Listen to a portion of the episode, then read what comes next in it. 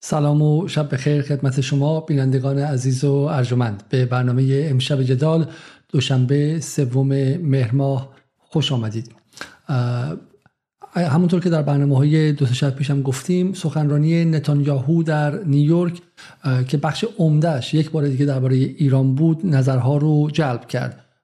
نتانیاهو تا جایی پیش رفت که حتی ایران رو تهدید به بمباران اتمی هم کرد چیزی که پس از مدتی دفتر اون این تهدید رو پس گرفت. اما به نظر میاد که بحث اسرائیل در همچنان در مرکز مسائل استراتژیک ایرانه و اگرچه ایران مشغول باز کردن یکی پس از دیگری گره های افتاده دور گردنشه در زمان برجام به بعد و دوره جنگ حد اکثری از جمله عادی سازی رابطه با سعودی و بقیه همسایگان از جمله عادی سازی فروش نفت و خونساسازی تحریم ها از جمله به شکلی دور زدن تحریم های بانکی و عادی سازی وضع نسبی وضع اقتصاد اما هر جا که میره در اون سمت همچنان اسرائیل هست. اسرائیل در زمان در, در سال گذشته این روزها در قالب جنگ هیبریدی که بر ایران مستولی شده بود و به اشتباه جنبش زن زندگی آزادی شناخته می‌شد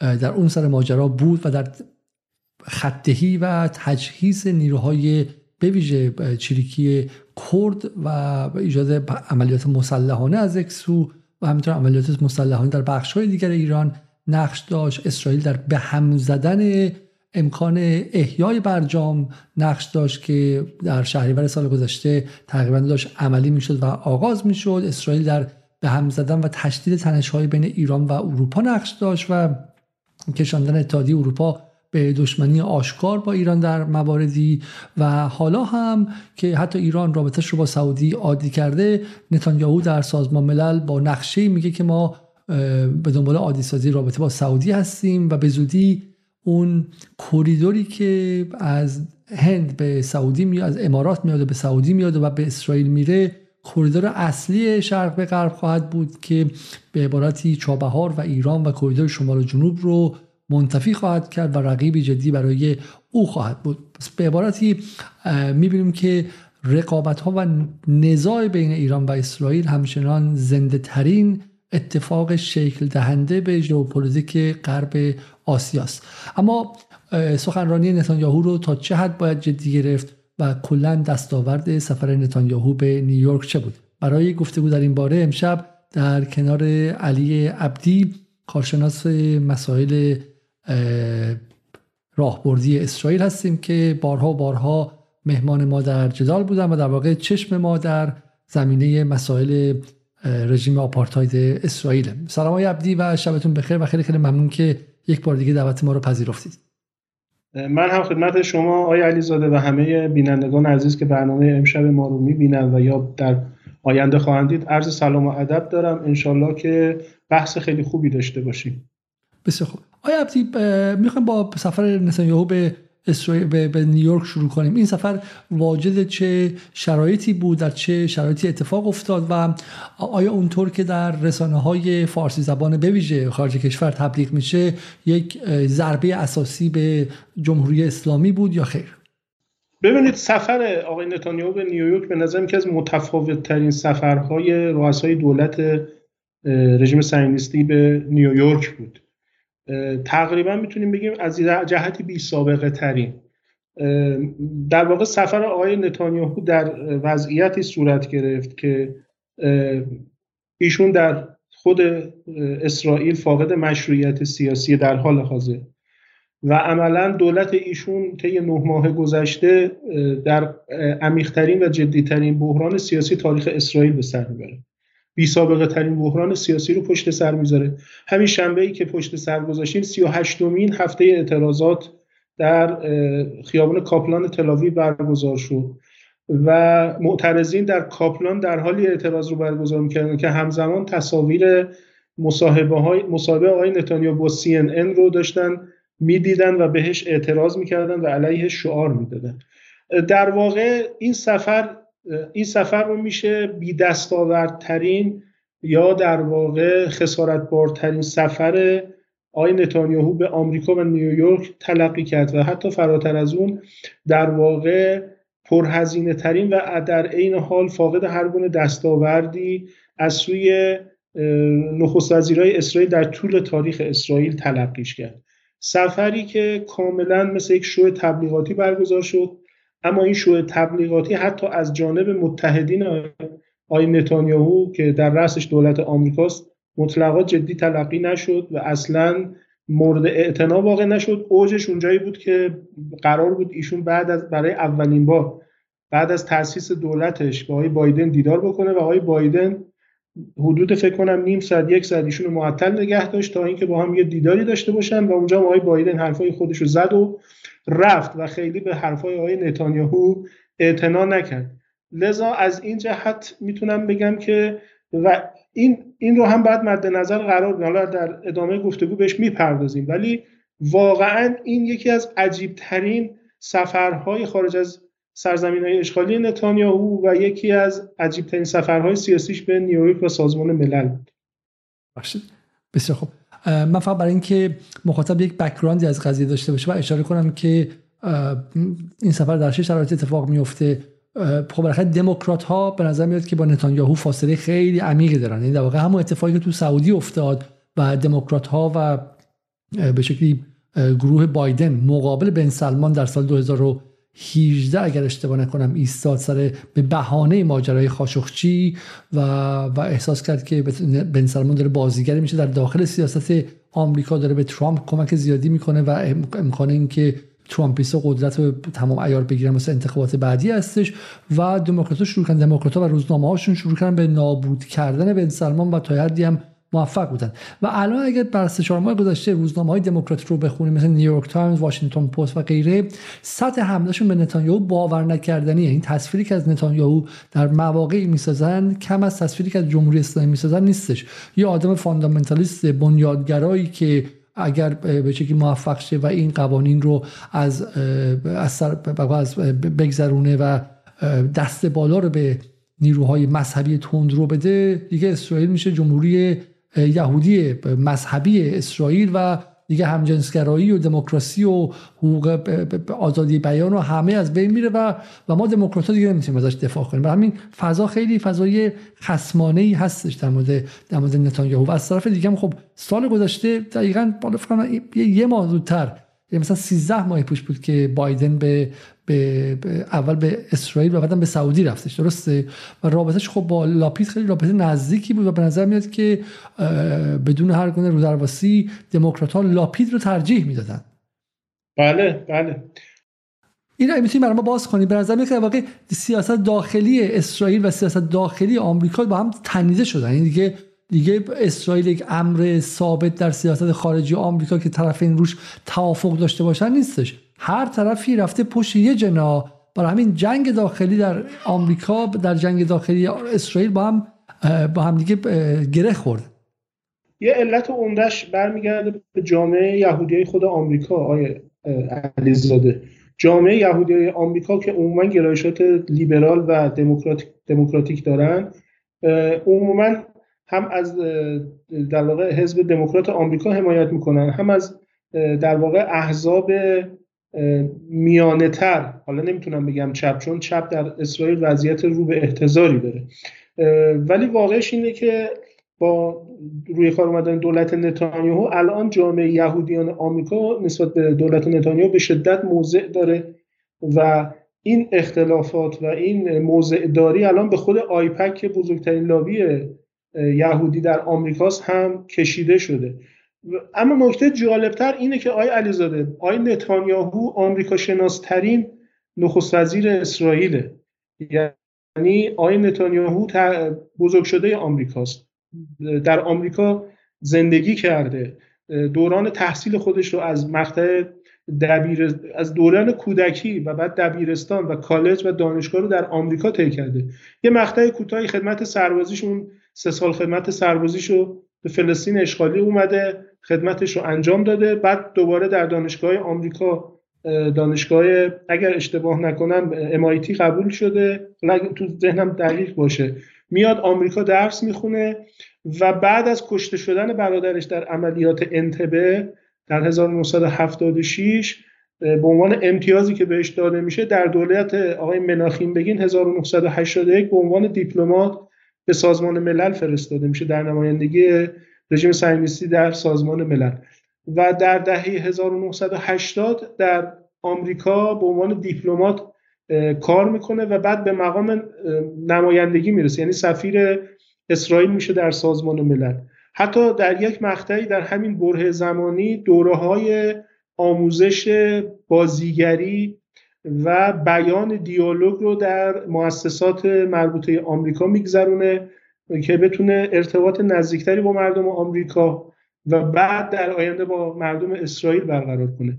و به شدت روحیات پوپولیستی داشته. یعنی در بین کسانی که الان در اسرائیل رجل سیاسی محسوب میشن هیچ کس اندازه نتانیاهو آمریکایی نیست.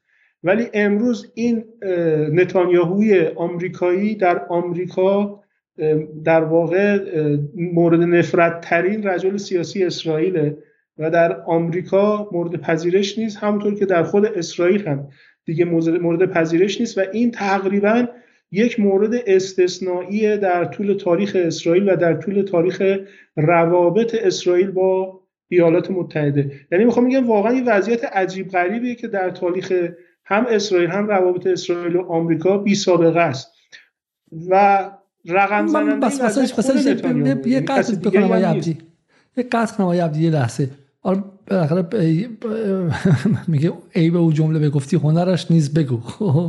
و اگرچه نتانیاهو خب دشمن مردم ایرانه و درش شکی نیستش ولی این پوان رو بهش داد که از سخنرانیش به عنوان رسانه خیلی حرفه‌ای استفاده می‌کنه. پاپولیسته شکی نیستش خب؟ پاپولیسته ولی واقعا تو همین سخنرانی سازمان مللش و سخنرانی مشابهش.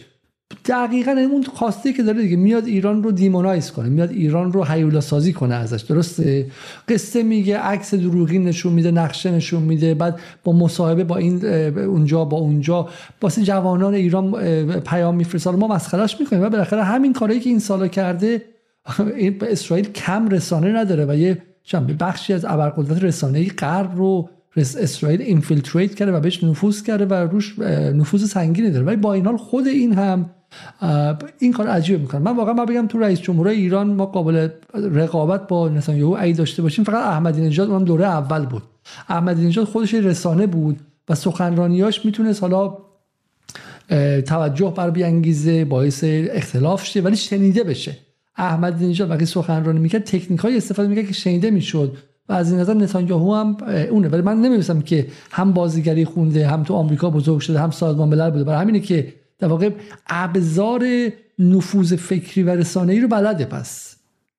ببین من حرفایی که زدم به این معنا نبود که نتانیاهو آدم کودنیه. اصلا به این معنا نبود. اتفاقا برعکسش در بین تمام کسانی که امروز چهره اصلی سیاست اسرائیل تشکیل میدن من به زعم بنده نتانیاهو از همه باهوشتره.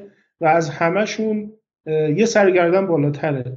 نشونش هم اینه که عملا یک سال بعد از گذشت دولت اطلافی لاپید بنت به راحتی دولت رو به زمین زد و تونست دولت خودش رو اون هم در عجیبترین شرایط یک دولتی تشکیل بده که در کانونش حزب لیکوده یعنی حزب دست راستی که سکولار هم هست از عجایب. با اتحاد با احزاب مذهبی اشکنازی و سفارادی که یه بخششون احزاب ملی مذهبی و یه بخششون احزاب بنیادگرا یا فوق ارتودکس یا حریدی ها اصطلاحا بهشون میگیم.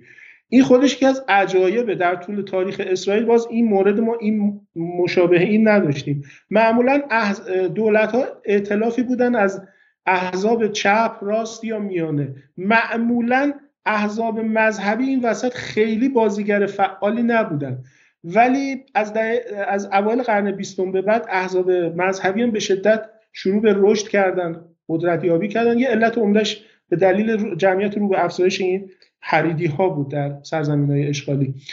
و تو این انتخابات و در این دولت احزاب مذهبی به تعبیر فارسی ما تاج بخش بودن. یعنی تونستن موازنه قدرت سیاسی به نفع نتانیاهو به هم بزنن. اینی که شما می‌بینید که این حراسی که در آمریکا در بین جامعه یهودیان آمریکا در دولت آمریکا و در خود اسرائیل نسبت به شکلی یک دولت مذهبی وجود داره بیوچ نیست از این جهت. تعبیری که می‌کنن دو تا تعبیره. یکی از واژه هلاخا استفاده می‌کنن. واژه هلاخا در زبان عبری به معنی شریعت یهوده در واقع. منظورش که یه دولت شرعی. کما که شما الان می‌بینید حریدی ها یه مقدار قدرت گرفتن تو این دولت الان دارن بحث مسئله پوشش زنان رو مسئله روز شابات شنبه رو و مسائل از این دست رو به شدت پیگیری می‌کنن. و در کنار اینها مسائل مسئله دیگه که وجود داره از تعبیر مسیانیک استفاده میشه یعنی دولت مسیحایی یا آخر زمانی چون بخشی از این دولت به خصوص چهرهایی مثل بنگویر و اسموتریچ به دنبال هستند و به دنبال نابود کردن مسجد الاقصا هستند از تعبیر دولت حلاخایی و مسیانیک استفاده می‌کنن که این برای احزاب راستگرای سکولار چپ و میانه سکولار یک کابوسه و قرار نبود اسرائیل از نظر اونها به اینجا برسه. یعنی معماری که بنگوریان انجام داد به هیچ وجه قرار نبود کار اسرائیل به اینجا برسه.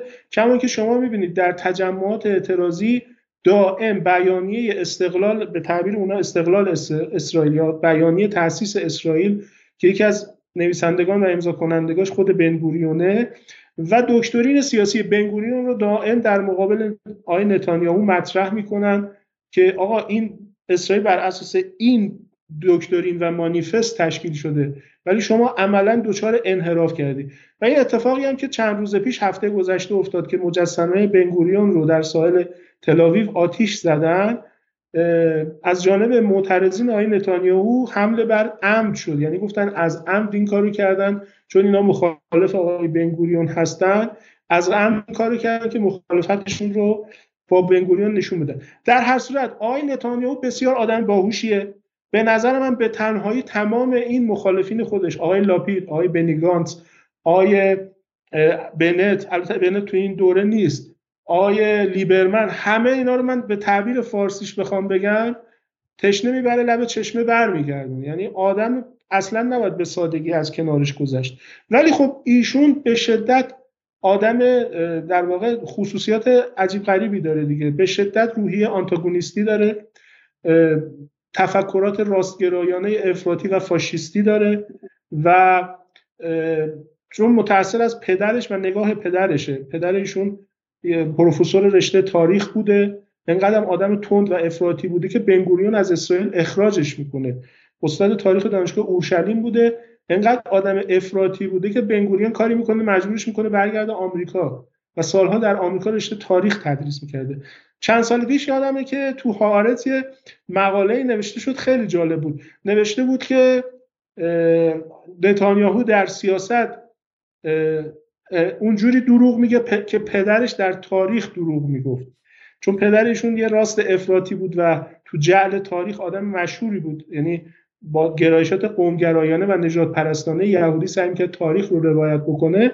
اون مقاله به این ارجاع می‌داد که نتانیاهو در سیاست داره همون کاری می‌کنه که پدرش در تاریخ انجام می‌داد خب حالا حالا بریم بریم سریع میشه بریم یه نگاهی کنیم به واکنش هایی که به این بود و بس در نگاه اصلی شما. چون تو داخل ایران هم الان خیلی میگن که دلشون خالی شده میگن که به عبارتی آمریکا ما تصویر بنگویر رو می‌بینیم درسته اینجا بله. که از بله. اعضای راست افراطی گمانم بنگویر بودش که توی لیست تروریستی آمریکا بود زمانی درسته بله بله بله ایشون رفیق صمیمی باروخ گلدشتاین بود که سال 1993 تو اون مسجد در شهر الخلیل مسلمان رو در هنگام نماز به رگبار بست که فکر کنم 80 90 مسلمان رو به شهادت رسون الان دقیقش خاطرم نیست که بعد هم یکی از پیروانش که اسحاق رابین رو ترور کرد. بنگویر از دوستان و پیروان باروخ گلدشتاینه خب مثلا واقع بحثی یعنی که الان کسی باعث شده که نتانیاهو انتخاب شه چون با همین دولت ائتلافی اگه اینا توش نبودن نتانیاهو نمی‌تونست دولت تشکیل بده. با رأی و کمک کسی نتانیاهو الان اونجا نشسته که مثل اسامه بن لادن و ابوبکر بغدادی تو لیست تروریستی دولت آمریکا بوده تو همین اواخر احتمالا یا الان هم مثلا هستش. به همین یه بخش دعوا اینه. و حرفی که آیه الان میگم تو ای تهران خیلی دلشون خالی شده حتی از اصولگراها که ای وای این کریدور داره میاد به نتانیاهو هم با بن سلمان آشتی کرد و این خبرام نیستش بایدن هم رفته شده با با نتانیاهو روبوسی کرد همین تصویر هفته پیشه و قضیه نیست. ولی آقای عبدی حرفش در اینه که تنش داخل اسرائیل تنش وجودی داره میشه و تنش نیست که به این راحتی بره. دعوای امروز و فردا نیست. حالا بعید نیستش که تو اسرائیل هم همین حرف در ایران دارن می‌زنن که آقا اینا تازه دعواشون با نسل جدید و با مسائل فرهنگی و با شکاف های بین نسلی و اینها شروع شده و حالا حالا اپیزودهای بعدی زن زندگی آزادی رو اونجا خواهند داشت و ما می‌تونیم به شکلی بهش کمک کنیم که تسلیحاتی تر شه. اما بریم ببینیم که در داخل اسرائیل چه واکنشهایی به این سفر داشتش که شاید یه دونه به قول معروف یه فهم بهتری از این قضیه داشته باشیم. این تصویر چی آیه عبدی؟ این تصویر خیابون کاپلانه که همون شنبه شب خدمت شما گفتم که معترضین تو خیابون کاپلان تجمع کردن و گفتگو این نتانیاهو رو با سی ان داشتن گوش می‌دادن. یکی از حرفایی که اینجا زده شد معترضین بیان می‌کردن این بود که آقای نتانیاهو از زمانی که به قدرت رسیده طی نه ماه گذشته حتی برای یک بار هم به زبان عبری با رسانه‌های اسرائیلی صحبت نکرده و حتی به صورت تلویزیونی یک بار هم با مردم اسرائیل صحبت نکرده. بحث اینجا اینه که تو که با مردم خودت تا الان تو این نه ماه صحبت نکردی چه حرفی برای مردم آمریکا یا مردم در واقع جهان داری؟ یعنی در واقع بحث این بود که تو وقتی فاقد مشروعیت در داخل اسرائیلی با چه پشتوانه ای می‌خوای راجع به مسائل چه داخل اسرائیل چه منطقه‌ای و بین المللی با سران کشورهای دیگه و مردم جهان صحبت بکنی؟ به نظر حرف درست و منطقی هست. الان آقای نتانیاهو تقریبا مشروعیت سیاسی خودش رو به نسبت یکی دو دهه قبل واقعا از دست داده. و فقط ائتلاف حاکم بر قدرتی که او رو نگه داشته. و الا اگر همین امروز دولت منحل بشه و فردا انتخابات برگزار بشه بعید آقای نتانیاهو بتونه رأی بیاره و به کرسی نخست وزیری بنشینه. مثلا همین تصویر تابلو خیلی عالیه. یعنی ما اولا پرچم اسرائیل رو پشت نتانیاهو می‌بینیم. میگه من اسرائیلم و به عنوان نماینده اسرائیل حرف می‌زنم دقیقا جلوش اینه که تو نماینده ما نیستی. ولی در بین تصاویر پرچم های رینبو یا پرچم رنگین کمان همجنسگرایان رو هم می‌بینیم. در واقع اسرائیل لیبراله درسته؟ یعنی اسرائیل لیبرال یک سمت و نتانیاهویی که دیگه نماینده اسرائیل لیبرال نیستش. و در واقع پرسشی که برای غرب هستشون یه عمری غرب اسرائیل فلسطینی میکشتن و ایران تهدید اتمی می‌کردن به لبنان حمله می‌کردن اشغالش می‌کردن تو سوریه از داعش دفاع می‌کردن. هر گونه دیگه واقعا کار ضد بشری که شما بگیر انجام می‌دادن. بعد تو غرب به ما می‌گفتن که اینها باشه ولی تنها دموکراسی غربن. ولی ارزش های لیبرال دفاع می‌کنن. ولی یک واهی هستن در این بیابان ضد بشری و ضد دموکراتیک و عقب مانده اسلامگرایان و اسلامیستا در در جهان غرب آسیا. و حالا خودش دقیقا اینجا دیگه این چنین چیزا دیگه به این اسم نمی‌تونه از اسرائیل دفاع کنه همین یه شکاف شده دیگه. اسرائیل قرار بود علمدار و پرچمدار و دژ غرب لیبرال و سکولار باشه در منطقه خاورمیانه. به تعبیر اون زمان هرزل نامه‌ای که نوشته به قیصر آلمان برج باروی تمدن اروپا در برابر توحش آسیا بشه امروز موازنه داره برعکس میشه و اسرائیلی که قرار بود غرب سکولار و لیبرال رو در غرب آسیا نمایندگی بکنه امروز خودش داره تبدیل به یک دولت هلاخایی و مسیانیک میشه. و این نقض قرضیه که قرار بود اینطور نباشه. قرار بود روند به گونه دیگه طی بشه. و ولی معادله به هم خورده. و این خودش به نظر من از عجایب در واقع روزگاره که ریل گذاری که بنگوریان انجام داده بود امروز داره به ضد خودش تبدیل میشه. حرف درستی هم که شما زدید آی علیزاده آقای نتانیاهو علت این اختلافات نیست. آقای نتانیاهو مشدد این اختلافات بوده. تشدیدش کرده. ولی واقعش اینه که این دو قطبی و این شکاف عمیق در اسرائیل وجود داشت. آقای نتانیاهو از اون رونمایی کرد. آقای نتانیاهو او رو فعالش کرد. آقای نتانیاهو او رو تحریکش کرده. کنار رفتن نتانیاهو می‌تونه این تب رو یه خورده پایین بیاره یه خورده این موج فروکش بده. ولی به معنی تموم شدن این نیست. هر آن دیگری ممکنه که این اتفاق دوباره بیفته و این موج برگرده. و اون چیزی که اون بحثی که شما مطرح کردید رو کریدور رو مسئله اصلی برای اون کریدور ثبات داخلی در اسرائیله. اسرائیلی که ما می‌بینیم بعید به نظر می‌رسه که دیگه ثبات رو به شکل سابق از این به خودش ببینه. وقتی اسرائیل ثبات نداشته باشه عملا کریدوری هم وجود نخواهد داشت. چون قرار در واقع نگهبان اصلی و نفت برنده اصلی این کریدور اسرائیل سکولار لیبرال باشه. به عنوان نماینده غرب در منطقه.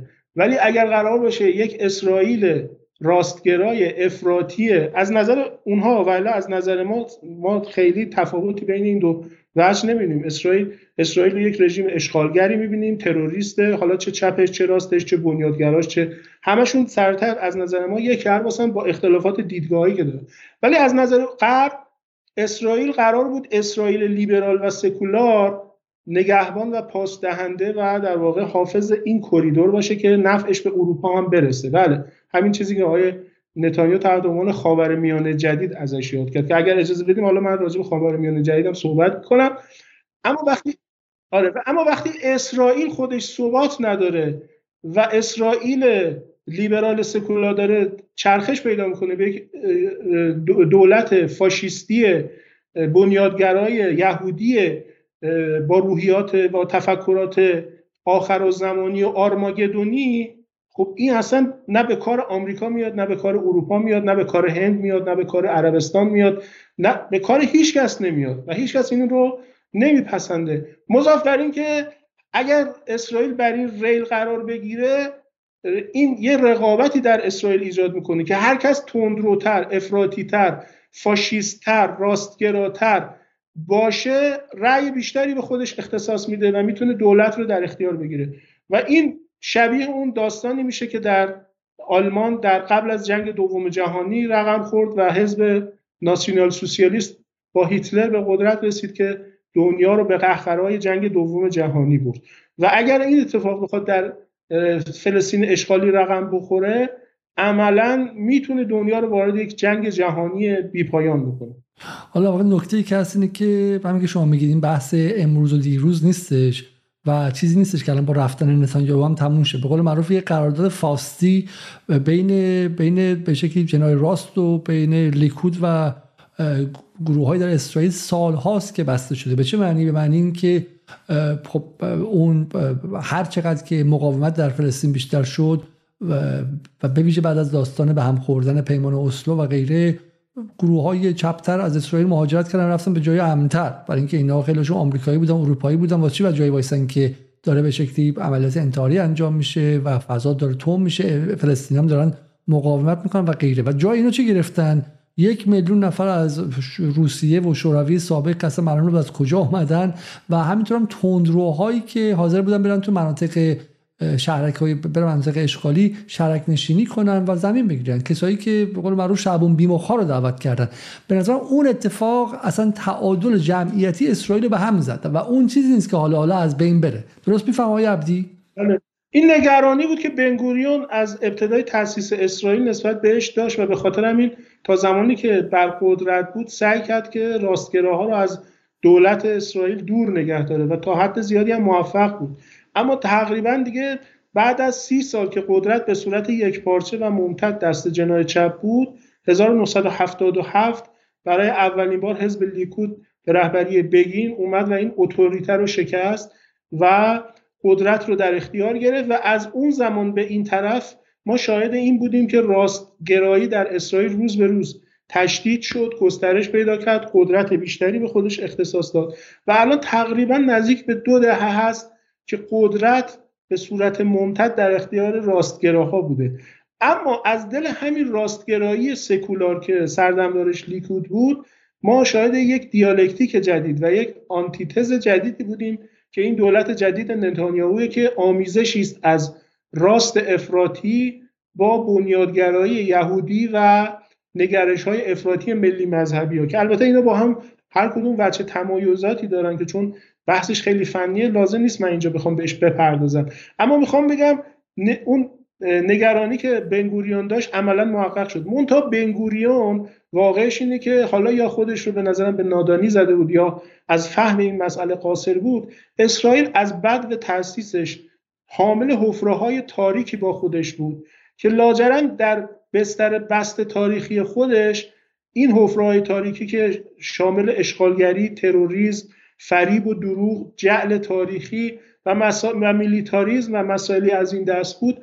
عملا لاجرم بعد از چند دهه به دامان راستگرایی و فاشیزم و این اتفاقی که امروز در سرزمین های اشغالی افتاده میافتاد. یعنی اگر کسی یه مقدار دوراندیشی داشت می‌دونست این رژیم آپارتاید سراسر آپارتاید تروریستی که بر اساس اشغال و میلیتاریزم و جعل تاریخی شکل گرفته در نهایت از دل زهدان این فرزندی که به بار خواهد نشست نصیب سعینیزم کارگری نخواهد شد بلکه به جانب راستگرایی افراطی چرخش خواهد کرد و اسرائیل رو به اون سمت خواهد کشید. بسیار خوب. اصلا نکته نکته مهمه. نکته مهمه از منظر ژئوپلیتیک بهش نگاه کنیم اینه که از منظر ژئوپلیتیک بخاطر کریدور رو از جای امن بره دیگه و خود خواسته نتانیاهو و علتی که این کریدور رو داره باش بازی می‌کنه و به عبارتی خیلی هم زود هنوز به که عقد نشده و امضا نشده و نه به داره نه به باره اومده داره توی سازمان ملل سرش داد می‌زنه که عربستان و امارات رو هم تو کار انجام شده قرار بده و به شکلی کاری کنه که نتونم مثلا فر بگن نه. یک از ضررش اینه که اگه از تو اسرائیل رد شه بله تا حد زیادی امنیت میره برای اسرائیل. درست سایه عبدی بالاخره اگه کریدور هند از اسرائیل رد شه فردا فلسطینیا بخوان به اون کریدور حمله کنن به اسرائیل حمله کنن به اون کریدور حمله کردن به هند حمله کردن. و همین کار سختره. به عربستان حمله کردن. به سربان هم می‌خواد مقابل فلسطین وایسه اینا. ولی قضیه اینه که کریدور رو جایی می‌برن که توش امنیت باشه. خیلی ساده برای مخاطب ایرانی فهمیدن این قضیه. همین پارسال که چابهار در ایران شلوغ شد یادتون باشه اولین جایی که تو این زن زندگی آزادی ماشاءالله خیلی هم غیر کنایی بودن. اولین جایی که بهش حمله کردن مرکز تجارت جهانی تو چابهار بود. این جایی بود که اصلا برای کریدور ساخته شده بود. خیلی راحت گفتم ما اینجا رو خراب می‌کنیم که نشون بدیم ایران امنیت نداره. خب همین همون موقع می‌گفتم آقا الان هم هند هم روسیه هم به شکلی به چین خورده متزلزل شدن. تا اینکه ایران دوباره به ثبات و آرامش رسید. و همین اسرائیلی که به نظر میاد که این برف را دیگر سر بازی ایستادن نیست و تازه داره میره که حفره ها به قول شما یا شکاف های داخلیش بزرگتر و بزرگتر بشه خیلی بعیده که این کشورها بخوان روش سرمایه گذاری کنن. و شما در مورد این قضیه حرفای دیگه هم داشتین که حالا بنظرم سر کوریدور بهش بگیم. بریم مثل از این واکنش رو در مورد از خود اسرائیلیا ببینیم. این چی میگه آیه عبدی؟ این در واقع داره این خانم توییت زده و اشاره به این داره که همون قدر که سالن خالی از جمعیت پشت درهای سازمان ملل پر از جمعیت معترض نسبت به آقای نتانیاهو. در واقع یه, تن... تناقض یا یک دوگانه ای رو داره مطرح می‌کنه که برای اولین بار نخست وزیری رفته در, در نیویورک داره سخنرانی می‌کنه و تعداد مخالفینش در پشت درهای سازمان ملل خیلی بیشتر از حامیانش در درون در واقع مجمع عمومی هست پس مجمع عمومی خالی بودش برای نتانیاهو درسته؟ بله عکسایی که منتشر شد حتی سفیر آمریکا در سازمان ملل حاضر نبود. خیلی عجیبه یعنی سفیر اسرائیل در یو در موقع سخنرانی آقای نتانیاهو در سالن نبود. جالب براش اهمیت نداره. دولت بایدن براش خیلی اهمیت نداره چون تقریبا می‌دونستن آی نتانیاهو چه موازی رو می‌خواد مطرح بکنه و می‌دونستن یکی از محورهای اصلیش بحث ایران حراسی و حمله به ایران چون جز خطوط اصلی سیاست آقای نتانیاهوه. و همین که آقای بایدن هم با یه تاخیر قابل توجهی باش مذاکره کرد نشون داد که خیلی براش موضوعیتی نداره. یعنی اگر اهمیت اسرائیل برای سیاست خارجی اسرائیل آمریکا نبود آقای بایدن به هیچ وجه با آقای نتانیاهو به نظرم دیدار نمی‌کرد. چون مسئله رابطه اسرائیل و آمریکا یک مسئله سیستمیه و فراتر از دو تا رئیس دولته. بایدن مجبور بود این کار رو رقم بزنه. ولی واقعش اینه که آقای بایدن قلبا هیچ تمایلی نداشت که با ایشون دیداری داشته باشه. دیدارم خیلی سودی و خیلی رسمی برگزار شد. حرف خیلی جدی بینشون رد و بدل نشد و این سالن هم که شما می‌بینید خالیه. و فقط یه نماینده عربستان اونجا جلب توجه کرد. در هیئت نمایندگی عربستان یه خانومی تو سالن نشسته بود که این در واقع برای سعیونیستا خیلی جالب بود و براشون جلب توجه کرد از این جهت. پس واقع برعکس شد. قرار بود که ابراهیم رئیسی براش سالن خالی باشه و بیرون میلیون ها ضد جمهوری اسلامی مرگ بر جمهوری اسلامی بگن.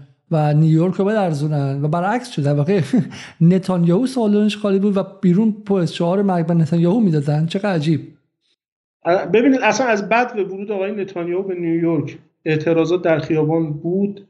تا زمانی که ایشون از نیویورک خارج شد و پرواز کرد به سرزمین اشغالی این اعتراضات در سراسر خیابان‌های نیویورک توسط یهودیا آمریکایی و خود اسرائیلیا برقرار بود.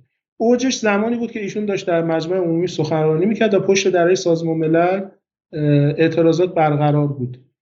و این خودش یه تصویر خیلی روشنی از وضعیت داخلی نتانیاهو رو نشون داد که عملا فاقد هر گونه مشروعیت سیاسی هستش. و وقتی کسی در داخل کشور خودش در داخل دولت خودش چون به زعم ما اسرائیل کشور نیست فاقد مشروعیت سیاسیه نمی‌تونه در عرصه بین المللی مردم خودش رو نمایندگی بکنه و از جانب اونها حرف بزنه. اینها در واقع اومده بودن تا نشون بدن که نتانیاهو به نمایندگی از اونها حرف نمی‌زنه و حرفهای نتانیاهو رو قبول نداره. حدود 36 دقیقه از برنامه امشب گذشته با علی عبدی درباره سفر نتانیاهو به نیویورک صحبت می‌کنیم و اتفاقاتی که حول اون افتاد و اینکه این سفر و ادعاهایی که نتانیاهو در مورد ایران کرد تا چقدر واقعی است تا چقدر بلوفه و واقعا چقدر باید این حرف رو جدی گرفتش و دشمنی های اسرائیل که سال گذشته بخشی شد در قالب پروژه کلان ایران ستیزی و ایران حراسی در سطح جهان و وجود در کشورهای غربی به عنوان یک پیوست دیپلماتیک برای زن زندگی آزادی در داخل دیدیم آیا ادامه پیدا می‌کنیم یا چه ماجرایی براش شده؟ همزمان دیروز خبری آمد درباره دستگیری حدود 28 تروریست نزدیک به داعش توسط وزارت اطلاعات که از علی عبدی خواهم پرسید که آیا این هم باید ما در, در این قضیه هم دست اسرائیل رو پیدا کنیم یا نه و ماجراهای درگیری های ایران اسرائیل و حمله که چند شب گذشته در تهران انجام شد و همینطور هم خرابکاری هایی که هر از گاهی میشه تا کجا تا کجا به اسرائیل مربوطه و درگیری امنیتی اطلاعاتی ایران و اسرائیل به کجا خواهد رسید که حالا بخشش رو امشب انجام میدیم و بخشش رو در برنامه های بعد. اما قبل از ادامه دادن تقاضا می‌کنم که برنامه رو لایک کنید. حدود 1600 نفر برنامه رو در حال حاضر در یوتیوب می‌بینن و فقط 465 نفرش لایک کردم من بارها بارها گفتم مهمترین کمک شما به ما لایک برنامه هاست و و همینطور هم تقاضا کردیم که اگر می‌تونید به ما کمک کنید. برای اینکه در حال حاضر ما در جدال به دنبال توسعه برنامه‌مون هستیم. چه بسا بخوایم در یک شب دو برنامه بذاریم و همینطور هم غیر از من بتونیم افراد دیگری رو استفاده کنیم و این نیازمند اینی که ما بتونیم حداقل حداقل بتونیم حقوق بخشی از کارمندمون رو بدیم که کارمندا یا دوای کسایی که به ما کمک می‌کنن داوطلبانه نیمه داوطلبانه. کسانی که به جدال کمک می‌کنن همشون به شکلی مبلغی بسیار بسیار کمتر از مبلغ واقعی می‌گیرن و به خاطر عشق کمک می‌کنن. و در نهایت کسانی هستن که زندگیشون وقت به این قضیه کردن برای همین می‌تونه زندگیشون بگذره و این کمک رو از شما می‌خوام. به PayPal ما همینطور به بانک ملی ما و اگر در توانتون هست به Patreon و همونطور که من قول دادم بالا امشب نشد فردا حتما سعی می‌کنیم که membership یوتیوب رو هم به وجود بیاریم که با کمترین مبلغی شما بتونید در یوتیوب هم عضو ما بشید. همینطور هم با super sticker ها و با این super chat ها اگر کامنت بگذارید من کامنت رو بالا هم خواهم آورد و نشان هم خواهم داد و اونجوری هم می‌تونیم به ما کمک کنیم. خب برگردیم به علی عبدی و ادامه بحث های عبدی.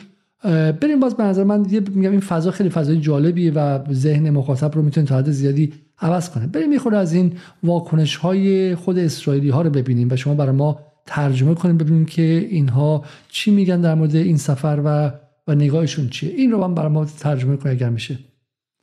این در واقع این توییت به این داره اشاره می‌کنه که باز مسئله خالی بودن سالن ها رو دارن متذکر میشن به آقای نتانیاهو که عملا ایشون برای سالن خالی داره صحبت می‌کنه.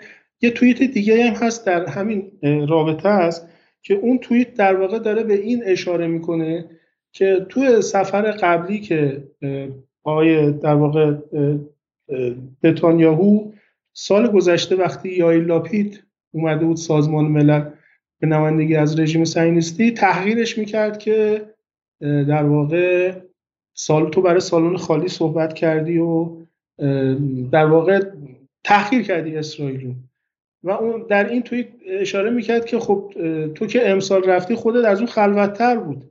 چرا در واقع اون موقع تحقیر می‌کردی و الان اصلا به روی خودت نمیاری که برای سالن خالی صحبت می‌کردی؟ اینجا هم داره در واقع به همین نقشه کریدور که راجبش صحبت کردیم اشاره می‌کنه و تخصص آقای نتانیاهو در نقاشی کشیدن و متذکر میشه که نتانیاهو در نقاشی کشیدن در واقع تبخور ویژه‌ای داره و اینجا اشاره به اینم می‌کنه البته که شما که درباره صلح جهانی و هوش مصنوعی یا اینا صحبت می‌کنی چرا راجع به خود اسرائیل حرف نمی‌زنی؟ وضعیت داخلی اسرائیل حرف نمی‌زنی؟ میگم انتقادات عمدتا متوجه این بود که تو داری راجع به کریدور عربستان صحبت می‌کنی راجع به ایران صحبت می‌کنی راجع به صلح جهانی حرف می‌زنی با ایلان ماسک درباره هوش مصنوعی صحبت می‌کنی. ولی کلمه ای راجع به اسرائیل حرف نمی‌زنی. حتی در گفت گفتگو با CNN وقتی چند بار ازش راجع به مسائل داخلی اسرائیل, اسرائیل پرسید به خصوص سوالی که گزارشگر CNN ازش پرسید درباره اینکه اگر حکم دیوان عالی اسرائیل خلاف مصوبه کنست باشه دولت چه کار می‌کنه؟ پنج بار این از آقای نتانیاهو پرسید و هر پنج بار آقای نتانیاهو از پاسخ سریع استنکاف کرد. آیا عبدی ما یه لحظه فکر ارتباط شما مشکل به وجود اومده. خب فکر سه چهار جمله قبلی رو نشنیدیم ما. این رو داشتم خدمت شما متذکر میشم. ببینید اسرائیلیا بین المللی هن چون از کشورهای مختلفی اومدن. از صد و تقریبا چهار کشور اومدن و اونجا رو به نام اسرائیل نامیدن. و این جمعیت عمومشون حداقل نصفشون در ترددن. یعنی بین فلسطین اشغالی با سرزمین مبدعشون در ترددن. غیر از اون سفرهای خارج از کشورم زیاد دارن. منظورم خارج از فلسطین اشغالیه. به خاطر همین ارتباطات بین المللیشون زیاده و می‌دونن در دنیا چه اتفاقاتی داره رقم می‌خوره. وقتی نماینده جامعهشون اومده سازمان ملل. راجع به همه چیز داره صحبت می‌کنه الا وضعیت خودشون. این خیلی ناراحتشون می‌کنه و عصبانیشون می‌کنه. و این عصبانیت رو ما در اعتراضات نیویورک به وضوح شاهدش بودیم این تصویرهایی که از تصویرهای خیلی جالبیه. برای اینکه مثلا همین الان روی صورت نتانیاهو رو خط کشیدن مثلا فکر می‌کنن که مثلا رئیس جمهور ایران مثلا رفته یا مثلا رهبر مقاومت رو دارن اینجوری می‌کنن. میگه که یم واقع یام کیپور واریرز جنگجوهای یام کاپور در حال جنگیدن در سال 2023 هستن علیه دیکتاتورشی و اونجا هم در سمت پایین میگه که پروتک اسرائیل دموکراسی دموکراسی اسرائیل رو حفظ کنیم و ازش دفاع کنیم. بریم سراغ توییت لیبرمن آیه عبدی و بگیم که لیبرمن در این توییت چی میگه. آقای لیبرمن تقریبا یک ماه پیش این سخنرانی مال ایشونه. می‌خوام می‌خواستم من این مسئله رو متذکر بشم. امروز از آقای نتانیاهو با دو تعبیر در رژیم صهیونیستی یاد میشه. هم در بین رجال سیاسی و امنیتی هم در بین افکار عمومی و این خیلی عجیبه. تعبیر اول تعبیر تهدید وجودیه. خب می‌دونید تهدید وجودی رو اینا راجع به ایران به کار میبردن.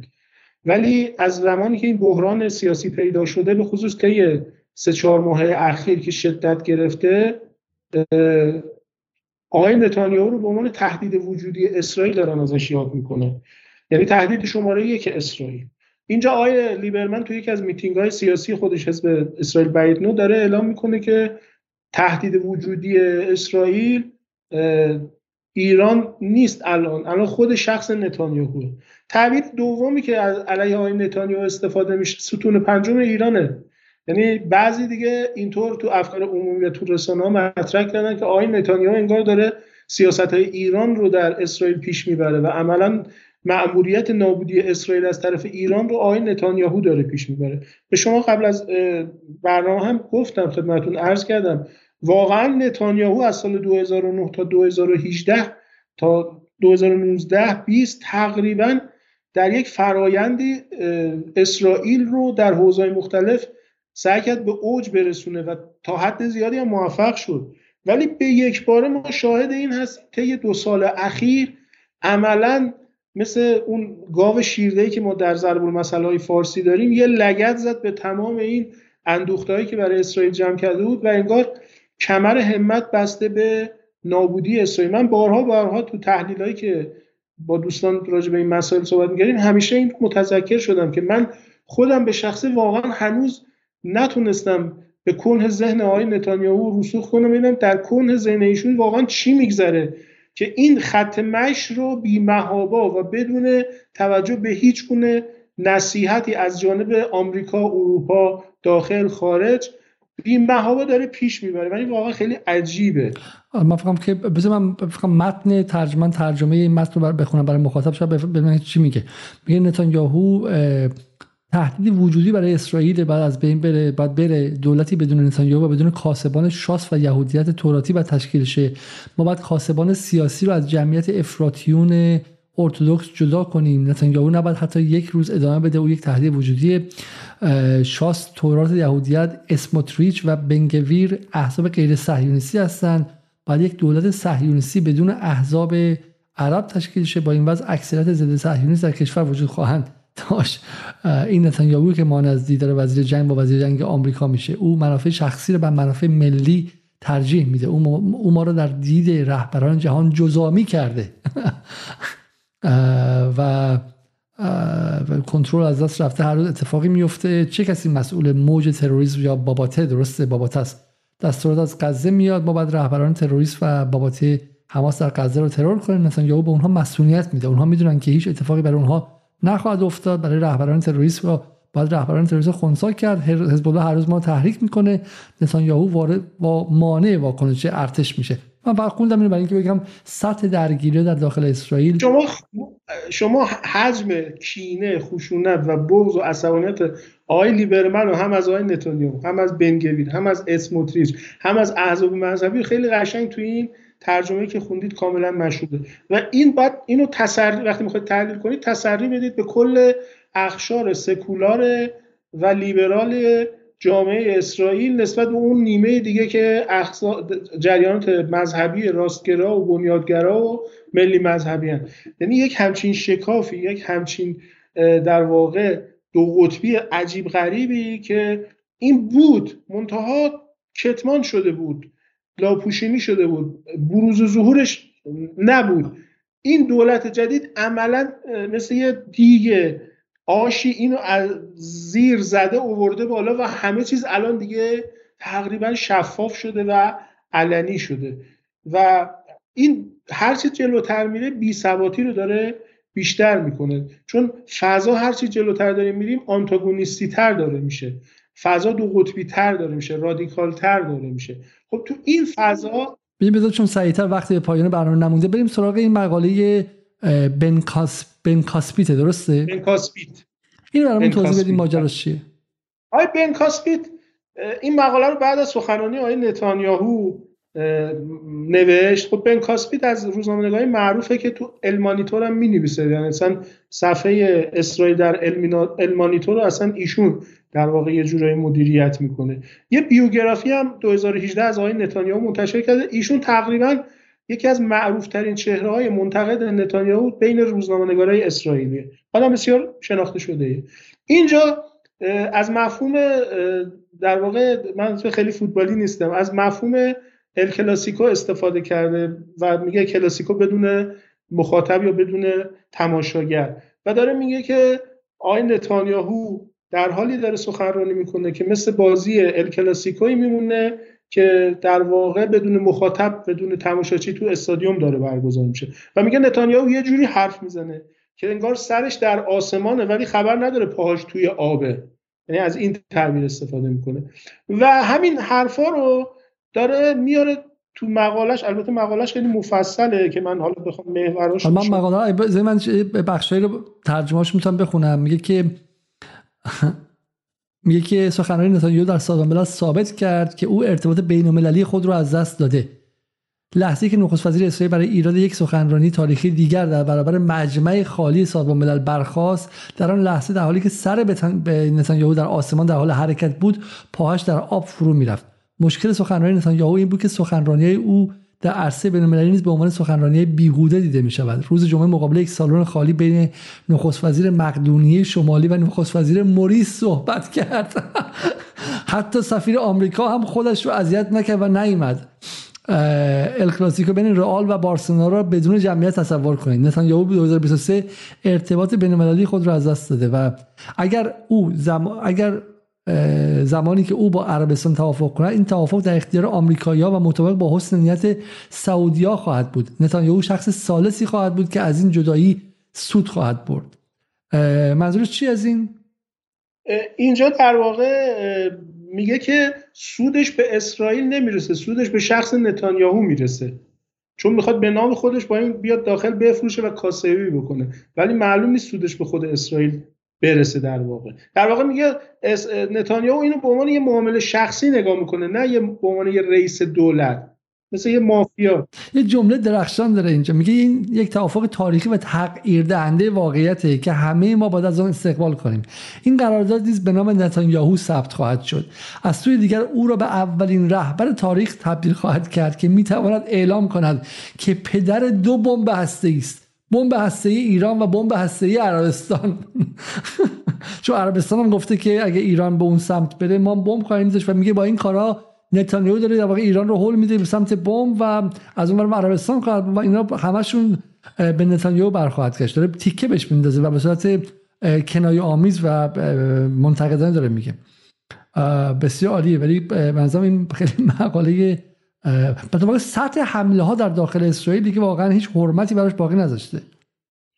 بله شما اگر روحیات اسرائیلیا که در واقع برخواسته بخش عمریش از روحیات یهودی ها هست بدونید تو فرهنگ عامه اینها فولکلور اینها تعارف و احترام به مفهومی که تو فرهنگ فارسی هست هیچ جایگاهی نداره. آدم بسیار سریح و روکی هستن. و خیلی راحت حرفشون رو می‌زنن. بعضی جا در قالب حجم اصلا حرف می‌زنن. لذا این فضای انتقادی که می‌بینید این یه بخش عمدش به خاطر اون فرهنگ عمومی که بین اینا حاکمه و حرمت چیزی رو عملا نگه نمیدارن. حالا آقای نتانیاهو یه کاری کرده که این روی تشدیدم شده مضاعفم شده و خیلی تهاجمی تر شده. لذا عملا دیگه هیچ حریم و حرمتی نگه نمیدارن. آی بن کاسپیت هم معمولا تو یادداشتش علی نتانیاهو یه طنز گزنده و تلخی رو همیشه داره که مثل همین چیزی که شما خوندید رو عملا متوجه آیه نتانیاهو می‌کنه. حالا من من فهمم که برای فهم مخاطبان ایرانی خیلی جالبه. کاش میشه بن کاسپیت رو دعوت کرد به جدال. خب حالا ما می‌خوام که مشروعیت ندیم به این اسرائیل ولی از این نظر جالب من ادامه بدم این مقاله رو. ببینید در مورد ایران میگه میگه برگردیم به سخنرانی. برای درک اینکه حالا تصویر بن کاسپیت هم می‌بینیم. برای درک این که درک فعلی نتانیاهو از واقعیت چقدر دور از ذهنه اجازه بدید این جمله رو که برگرفته از خود متن تحلیل کنیم. 8 سال پیش کشورهای غربی قول دادن اگر ایران توافق رو نقض کنه تحریم ها برمیگردد خب ایران خب ایران است توافق رو نقض می‌کنه اما تحریم ها برنگشته. وقتی این جمله رو میشنوی تعجب می‌کنی که این مرد این نتانیاهو چقدر شایستگی داره. بالاخره او حقایق و جزئیات رو می‌دونه و همچنین به خودش اجازه همچنان به خودش اجازه میده دروغ بگه. حقیقت اینه ایران به تمام تعهدات خود در توافق هسته عمل کرده. خفیف تا شهیدید این جمله بن کاسپیته نویسنده روزنامه اسرائیل. این تصمیم همه سرویس های اطلاعاتی غرب از جمله موساد بود. این تصمیم بازرسان سازمان ملل بود که توافق را از نزدیک زیر نظر داشتند. اما نتانیاهو و نابغه کنارش روندرمر اسمش بله بله. روندرمر تصمیم گرفتن رئیس جمهور ترامپ رو متقاعد کنند که از توافق خارج شود. ترامپ رفت. از آن لحظه ایران دیگر حاضر نشد که به توافق نامه احترام بذارد. چرا باید با آن احترام بگذارد؟ آمریکایی‌ها تحریم‌ها رو برمیگردن و حتی افزایش میدن به عبارت دیگر کسی که باعث شد ایران برجام را زیر پا بگذارد و دنیا سکوت کند نتانیاهوست او پدر بمب اتم ایران است. به لطف او آنها در حال حاضر در یک آستانه بمب اتم هستند. ایرانی ها و و شگفته پس واقع تمام ایراد می‌بره به سمت نتانیاهو و این خیلی منظر من خیلی تصویر خوبی ما میده از میزان دو قطبی در داخل در داخل اسرائیل. بله از جانب اینها همین اخیرا هم ببینید در همون زمان هم 18 تا از مقامات ارشد امنیتی اسرائیل اون موقع اگر خاطرتون باشه یه سفسطه اصلاح طلبا و دولت آقای روحانی انجام می‌داد. و مخالفین و منتقدین برجام در داخل رو همسنگر آقای نتانیاهو معرفی کردن. نمی‌دونم خاطرتون میاد نه. اینجا یه مغلطه ای داشت صورت می‌گرفت و اون این بود که همه اسرائیل رو به نتانیاهو تقلیل می‌دادن. در صورتی که واقعش این بود که جامعه سیاسی و امنیتی اسرائیل عمومشون پشت برجام بودن و از برجام حمایت. نشانه اون نامه 18 تن از مقامات ارشد امنیتی اسرائیل بود نظامی امنیتی. که شما شما مثل میرداگان رؤسای شاباک رؤسای ستاد ارتش رو درش می‌دیدید که خطاب به دولت آمریکا نوشته شده بود و با نگاه انتقادی موضع نتانیاهو رو مورد نقد قرار داده بودن که در واقع برجام امنیت ما رو تأمین می‌کنه نه مواضع نتانیاهو. حتی آمان سازمان امنیت اطلاعات ارتش که ارزیابی های راهبردی اسرائیل رو آماده می‌کنه در ارزیابی که اون سال ارائه کرد سال 93 یا 94 هجری شمسی ارزیابیش این بود که برجام کاملا تأمین کننده منافع و امنیت اسرائیل و باش موافقت داشتن. منتها نتانیاهو به خاطر همین منافع شخصی خودش و این ایران ستیزی وحشتناکی که این آدم با خودش به طور دیوانوار حمل می‌کنه باعث شد که یادتون باشه 2015 بره به سنا اون هم بدون هماهنگی با آقای اوباما بره سنا و علیه برجام سخنرانی بکنه که باعث برانگیخته شدن خشم آقای اوباما شد که باش دیدار هم نکرد در اون سفر. می‌خوام بگم که اتفاقا قاطبه اوغلای اسرائیل و جامعه امنیتی و سیاسی و نظامی اسرائیل در اون دوره موافق برجام بود. چون برجام رو کاملا تأمین کننده منافع و امنیت اسرائیل می‌دونست. اینجا فقط یک اقلیت یا یک استثنایی وجود داشت اونم شخص نتانیاهو بود.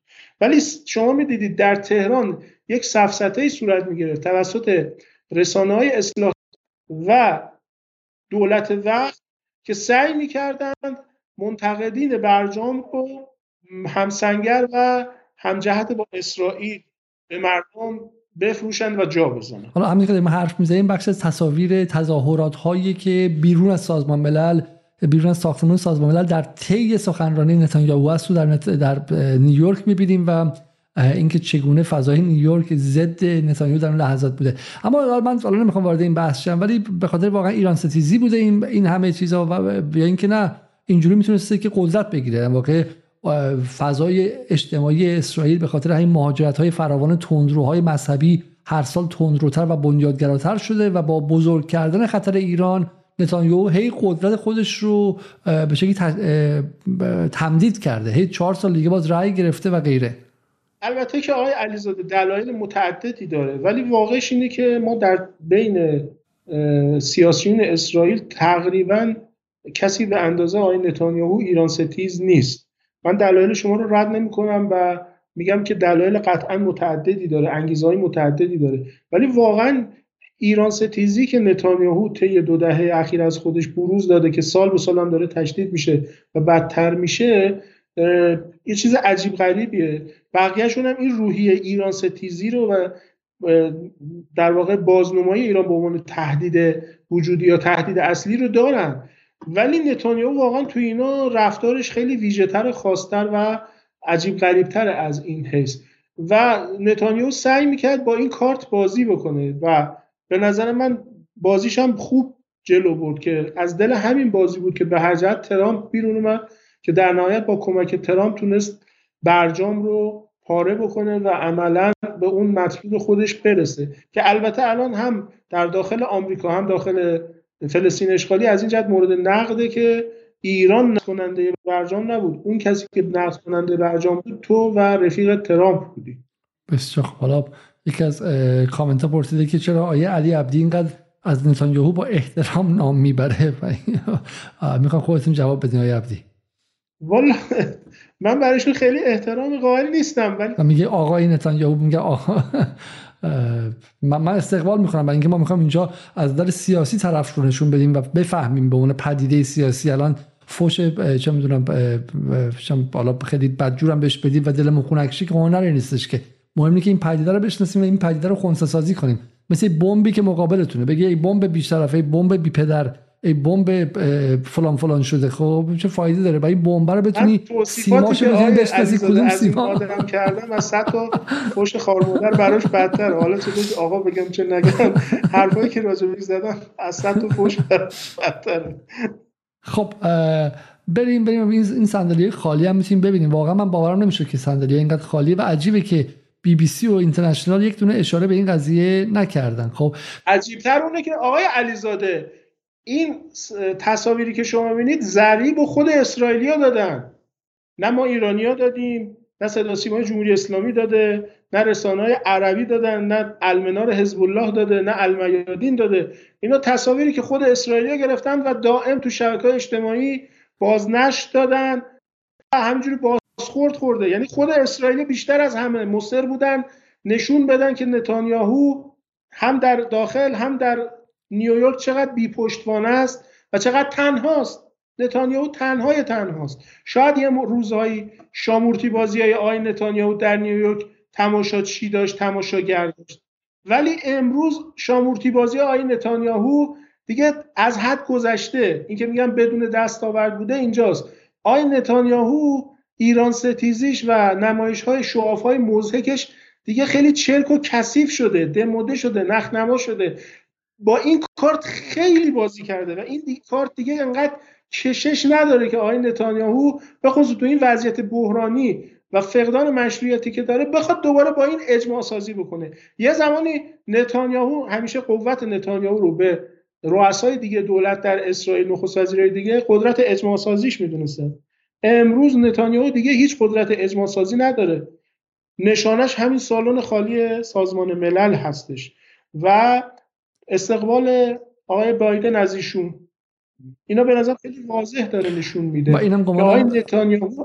اینا اینا مثلا یا تیکایی از تلویزیون شبکه 13 رو داریم می‌بینیم درسته؟ بله شبکه 13 داریم می‌بینیم که خیلی خیلی رسما این در داخل خود اسرائیل در داخل خود اسرائیل تصاویر دیده شده با این تفاوت بالاخره رسانه های اسرائیل آزادتر از رسانه های ایرانن و باید تصور کنیم که مثلا یه مقام ایرانی داره توی سازمان ملل سخنرانی می‌کنه بیرون تظاهرات ضدشه و این صدا سیما داره نشون میده. برای همین این خشمه در داخل هم خیلی خیلی جدی پخش میشه. لا این من پرچم فلسطین هم می‌بینم. شما می‌بینید آقای عبدی؟ بله بله بله.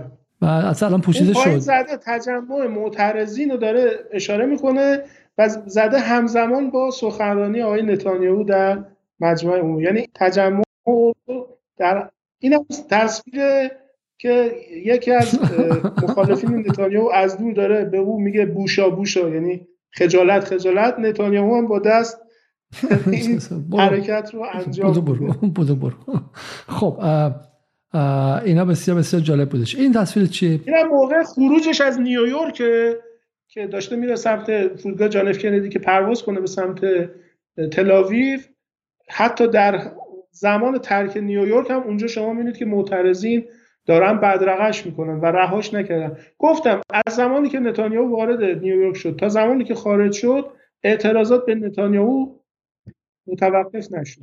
عجب. پس واقع دوستا او چه همه جا هستن و یه استقبال خیلی خیلی جدی و شدیده. حالا جالبش اینه که من امروز داشتم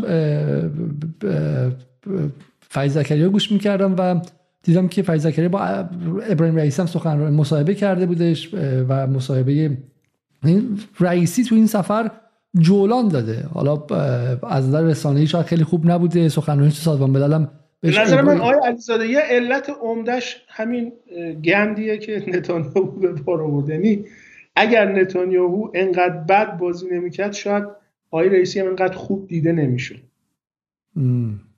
علی عجب میگن سیب رو بالا بندازی تا پایین بیاد هزار تا چرخ می‌خوره. این روزایی بود که الان دیگه باید باید ماها رو اخراج می‌کنم. من دیروز تازه یه تومار دیدم که برای اخراج من از انگلیس گرفتم سه هزار نفر امضا کرده بودم بالا همون مثلا دسامبر پارسال مثلا مال 10 11 ماه پیشه و سه هزار نفر امضا کردن که علی علیزاده رو بندازیم بیرون و دستگیر کنید و زندانی کنید و غیره اینها. و با اون احتسابا الان دیگه ما باید چم پرتمون کرده باشم بیرون و پشت میلای زندان باشیم. تنزی اینجا بگم آقای علیزاده من با دوستان که راجع به بحران سیاسی داخلی اسرائیل صحبت می‌کردم خب می‌دونی الان یه مدتی تو فضای سیاسی داخل اسرائیل بحث نافرمانی مدنی خیلی جدیه و یکی از مبدعان و در واقع پمپاژ کننده های اصلش ایهود باراکه. ایهود باراک مواضع عجیب غریبی داشت حالا نمی‌خوام واردش بشم. من به دوستان می‌گفتم مشکل اساسی اپوزیسیون نتانیاهو می‌دونید چیه؟ مشکل اساسیش اینه که آدمای کاربلدی تو براندازی نرم ندارن. اگر یکی دو تا از این اصلاح طلبای ما رو به عنوان مشاور می بردن حتما تو براندازی دولت آقای نتانیاهو موفق بوده. چون به هر جهت اصلاح طلب دو دهه گذشته تجربیات ذی قیمتی دارن که واقعا اگه در اختیار اپوزیسیون آقای نتانیاهو قرار بدن به نظرم آقای نتانیاهو ظرف شش ماه آینده سرنگون خواهد شد. خب پس واقعا یه نکته که اینه که نتانیاهو الان یه نعمتیه برای ما. قطعا. شاید یه روز اینجوری نبود ولی امروز واقعا می‌تونم حتی اگر یه خود رادیکال و تندتر صحبت بکنم بگم نتانیاهو امروز سرباز بیجیره و مواجب جمهوری اسلامیه. و خدمتی که الان نتانیاهو داره به جمهوری اسلامی ایران می‌کنه به نظرم هیچ کسی دیگه توی اونجا انجام نمیده. اینجا واقعا جا داره که آقای نتانیاهو رو بگی و احترام بذاری. من به نظرم جا جاش هست که سازمان امنیت اسرائیل شاباک واقعا یه پرونده برایشون تشکیل بده و به اتهام همکاری با جمهوری اسلامی ایران تحت پیگرد قرارش بده. حالا دو تا خبر اومده که ما چون که برنامه دیر وقته و حالا یه مقدارم شوخی می‌کنیم ولی دو تا خبر اومده که بینم بپردازیم بد نیست. یه خبر در مورد حک قوه قضاییه اسرائیل اینو برای ما باز می‌کنیم و ببینید پرونده‌ای در مورد نتانیاهو اومده بیرون. بله. ببینید چند چند روز پیش خبر المیادین شبکه المیادین یه خبری رو منعکس کرد که گفت در گفتگو با یه مقام امنیتی جمهوری اسلامی ایران اون مقام امنیتی به ما گفته که ما پرونده بیماری روانی آقای نتانیاهو رو در اختیار داریم. دیشب که در واقع فکر دیگه الان پریشب میشه چون ما الان دیگه ساعت 12 هم پشت سر گذاشتیم به وقت تهران روزنامه تهران تایمز خبری رو به عنوان تیتر یک اعلام کرد که اعلام کرد در این خبر که ایران هفتاد هزار سند قوه قضاییه یا دستگاه قضایی اسرائیل رو به طریق هک سایبری در اختیار گرفته که عمده اینها مهر محرمانه و نیمه محرمانه دارن. یعنی بخش عمدهش پرونده های محرمانه و نیمه محرمانه. فوق محرمانه ببخشید محرمانه و فوق محرمانه است. از جمله اون پرونده اعلام کرد که یکیش پرونده در واقع شکایتی که یکی از اعضای حزب لاپید یعنی آقای یای لاپید حزب یشاتید شکایتی داشته به دادگاه اسرائیل علیه شخص نتانیاهو به استناد یک پرونده از ایشون در بیمارستان اسرائیل که نشون میده آقای نتانیاهو بیماری روانی داره. ایشون و خانمش سارا نتانیاهو. برده اینو تو دادگاه و دادگاه سندیت و اعتبار مدارک ایشون تایید کرده و گفته این مدارک درسته سندیت داره. اما به دستور مقامات ارشد قضایی پرونده مختومه شده چون اونجا پاراف شده تو نامه که اگر این پرونده به جریان بیفته و بخوایم براش حکم قضایی بدیم عملا امنیت ملی اسرائیل دچار بحران خواهد شد. لذا پرونده مختومه شده. حالا تهران تایمز داره میگه که پرونده الان در اختیار جمهوری اسلامی ایرانه. یکی دو روزه چون اسرائیل درگیر جشن یوم کیپور بود و همه چیز تعطیل بود تازه از سه چهار ساعت پیش به این طرف باستاب این خبر در رسانه های اسرائیل شروع شده و باید یکی دو روز بگذره ببینیم چه بازخوردهایی پیدا می‌کنه. این ولی اگر واقعا صحت داشته باشه و اون پرونده توسط ایران رونمایی بشه و منتشر بشه به نظرم باید شاهد یک بمب سیاسی انفجار یک بمب سیاسی در اسرائیل باشیم و یک در واقع نتانیاهو گیت یا یک بنیامین گیتی ما باید در اسرائیل شاهدش باشیم. یه مقدار ادعای بزرگیه و خیلی تو ایران بالا به شکل کسایی که به زیر بالا بمباران 24 ساعته رسانه‌ای خارج کشور هستن باور نمی‌کنن. ایران واقعا این توان رو داره که حک کنه. اونم قوه قضایی اسرائیل رو و در بیاره که تو این دعوای داخلی مثلا خب چیز اصلا عجیبی نیست. من فقط بگم برای توهین نباشه ولی مثلا اون موقعی که احمدی نژاد من می‌دونم که اصلاح طلبا مرتب می نوشتن با روان پزشکا حرف می‌زدن تو موضوع روزنامه‌هاشون که احمدی نژاد دچار خودشیفتگی و بیماری روانی داره و غیره و اینها و همین چیز طبیعیه. در مورد آمریکا همینطور دموکرات‌ها مرتب در مورد ترامپ می‌گفتن که این بعضی روانی معاینه بشه از این چیزا در مورد مخالفانشون میگن. ولی اینکه پرونده دست ایران باشه واقعا ممکنه این؟ ببین ما ببینید گروه های هکری بودن طی این دو سه سال اخیر که هر حملات سهمگینی علیه اسرائیل انجام دادن کما که اسرائیل علیه ایران حملات سهمگین سایبری داشته. من به چند موردش اشاره می‌کنم. یه موردش قطع برقهای مکرری بوده که طی همین دو ماه اخیر تو تابستون تو اسرائیل خیلی تشدید شده بود و خیلی از بخش اسرائیل دچار قطعی برق تو وسط گرما کرده بود. ما پدیده سرقت در واقع تمام دیتاهای شرکت بیمه اسرائیل شرکت شیربیت رو داشتیم. فکر کنم دو سال قبل از این بود که کلیه در واقع دیتابیسش به سرقت رفت و کلیه اطلاعات بیمه اسرائیل دست گروه هکری اگر اشتباه نکنم اسای موسا افتاد. یه گروه هکری بود تحت عنوان اسای موسا یا مثلا مورد بنیگانس رو داشتیم که هم خودش موبایلش هک شد. اینو سازمان امنیت اسرائیل اعلام کرد. حتی نتانیاهو به عنوان یه پوان تو های سیاسی ازش استفاده کرد.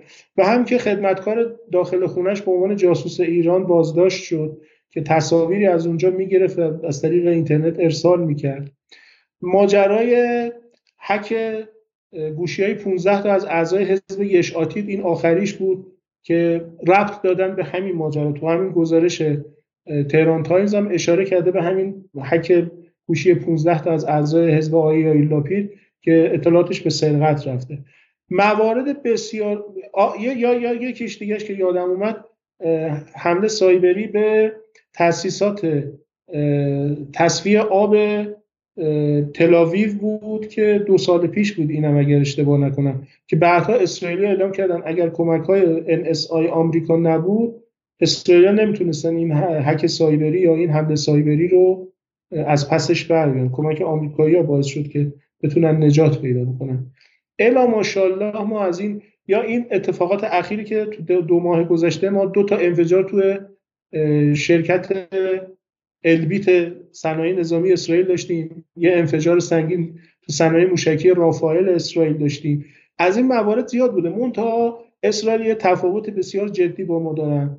اونم اینه که مدل حکمرانیشون یلو رها نیست. بیدر و پیکر نیست. همه چیز کنترل میشه. یه دستگاه بسیار مخوفی به نام دستگاه سانسور دارن. زیر نظر وزارت جنگ و ارتش. و کلیه اخبار رو سانسور می‌کنن.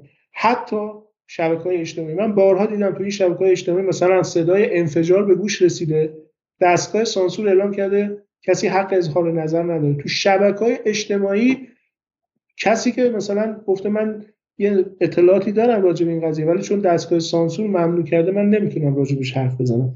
یعنی می‌خوام بگم سانسور بسیار اونجا شدیده علیرغم اون حالت آزادی بیانی که دارید در پس اون یک سانسور شدید و کنترل شدید هم وجود داره که هیتهای امنیتی اطلاعاتی و نظامی به شدت کنترل میشه.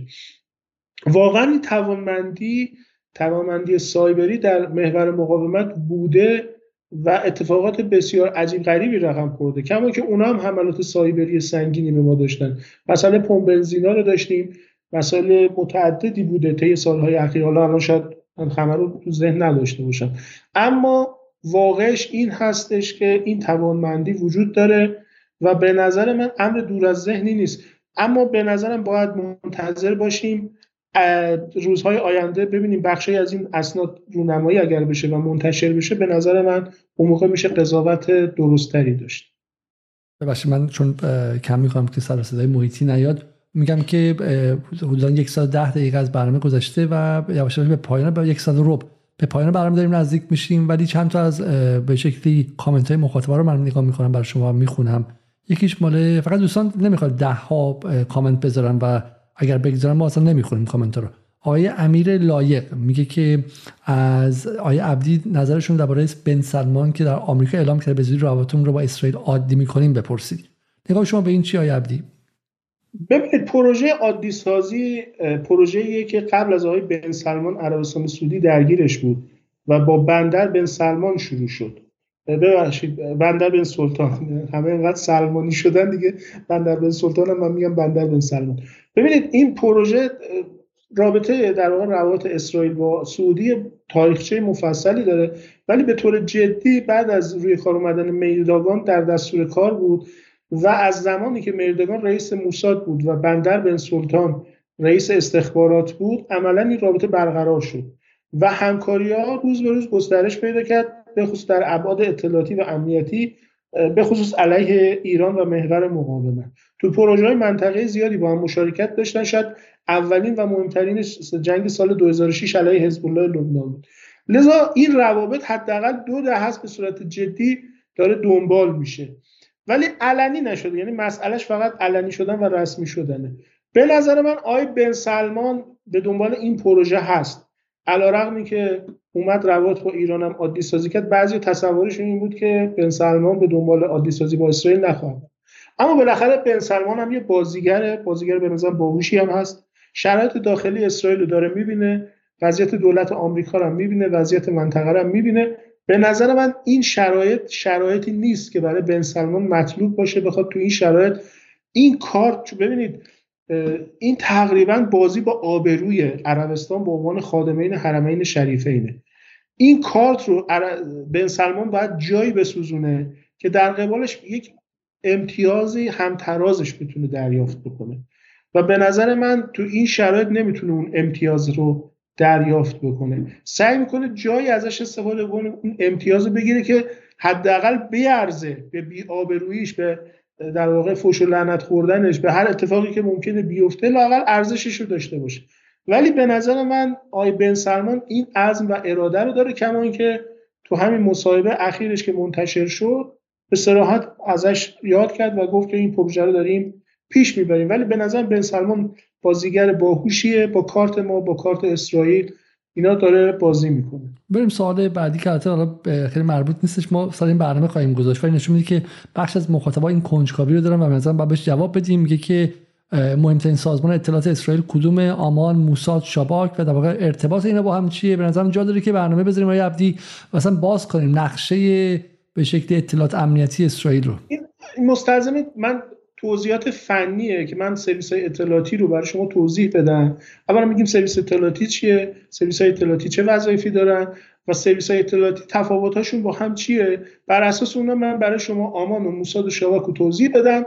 بعد خود شما قضاوت بکنید که کدومش مهمتره. یعنی یه نیم ساعتی حداقل وقت می‌خواد که من این راجع شما برای شما توضیح بدم. آقای شاهین شاهی به یه مدار بیانصافی می‌کنه میگه که کاش یک بار از جهت امنیت ملی به مسئله اسرائیل و ایران بپردازن.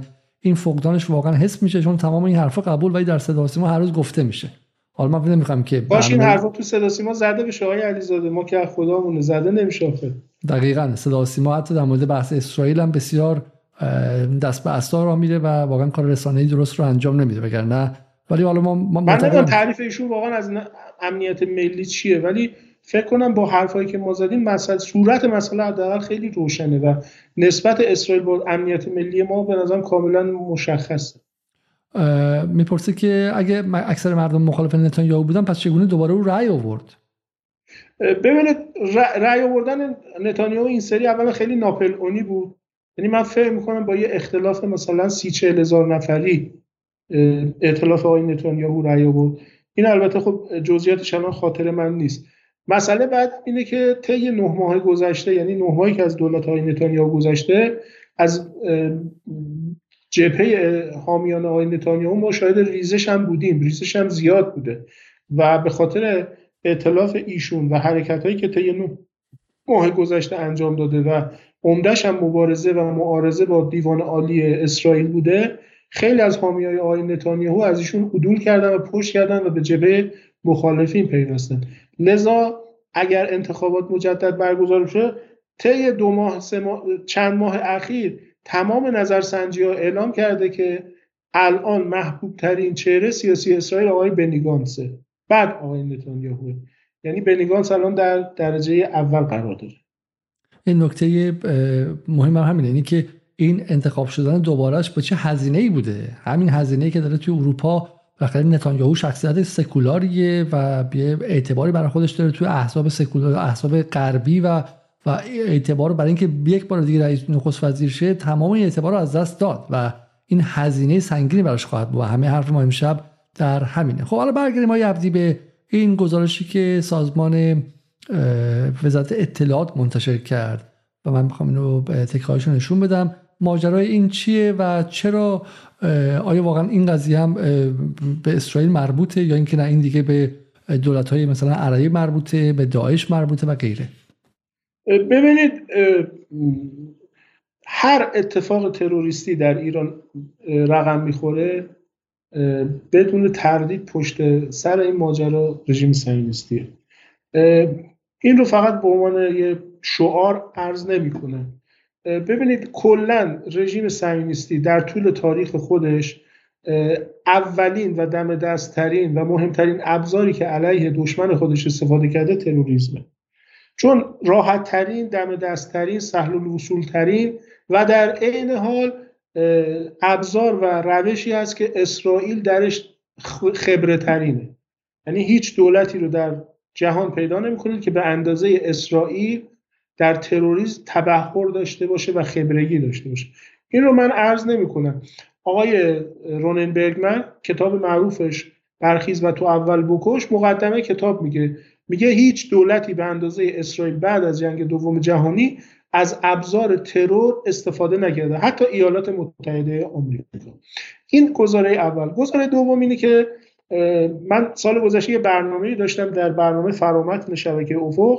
اونجا مستند ارز کردم که تقریبا بعد از روی کار آمدن دولت بایدن یک تقسیم کاری بین CIA و موساد رقم خورد به این معنا که بعد از لو رفتن شبکه CIA در ایران در دهه 90 که به پیوست شبکه CIA در روسیه و چین هم با کمک وزارت اطلاعات ایران لو رفت و آسیب شدیدی وارد شد به شبکه های مخفی CIA در ایران و منطقه.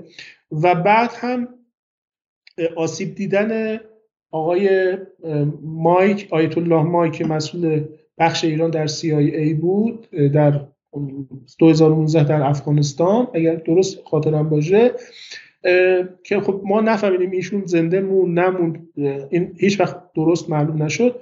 در یک خبری اعلام شد در مراسم تودیع آقای مایک آقای برنز که معاون وزیر خارجه بودن و بعد شدن رئیس CIA که الان رئیس CIA اونجا اعلام کرد که CIA بخش ماموریت ایران رو منحل می‌کنه و به موساد واگذار می‌کنه و چون اولویت ما چینه ما دیگه به ایران نمی‌پردازیم. رونن برگمن یه مقاله برای همین تو نیویورک تایمز نوشت و اون مستنداتش تو اون برنامه ارائه کردم و اعلام کرد که CIA و آمریکا پذیرفته که تبهر اسرائیل در ایران به مراتب بیشتر از آمریکاست. به خاطر همین آمریکایی ها پذیرفتن اسرائیل در واقع به طور مشترک هم برای خودش هم برای آمریکا مسائل ایران رو پیگیری بکنه. و مسئله دیگه گزارشی بود که یوسی ملمن در هارتس منتشر کرد سال گذشته که از تغییر ساختار موساد خبر داد که عملا 80 درصد ظرفیت ساختاری موساد معطوف به ایران شده. و سطح ایران عملا از یک سطح متعارف که مثلا در سرویس های اطلاعاتی دسک میگن برانچ میگن تعابیر مختلفی ما براش داریم. شعبه به زبان فارسی میگن میس شعبه نمی‌دونم دپارتمان فلان. عملا به یک معاونت ارتقا پیدا کرد. یعنی کل سیستم موساد حول ایران سازماندهی شد. حالا حالا اینا رو واقعا به نظرم داره که برنامه برنامه مشخص روش بریم. اگه میشه چون در دو دقیقه پایانی برنامه هستیم این رو به صورت خاص بگید که حالا ولی بخیر اینا داعش بودن درسته؟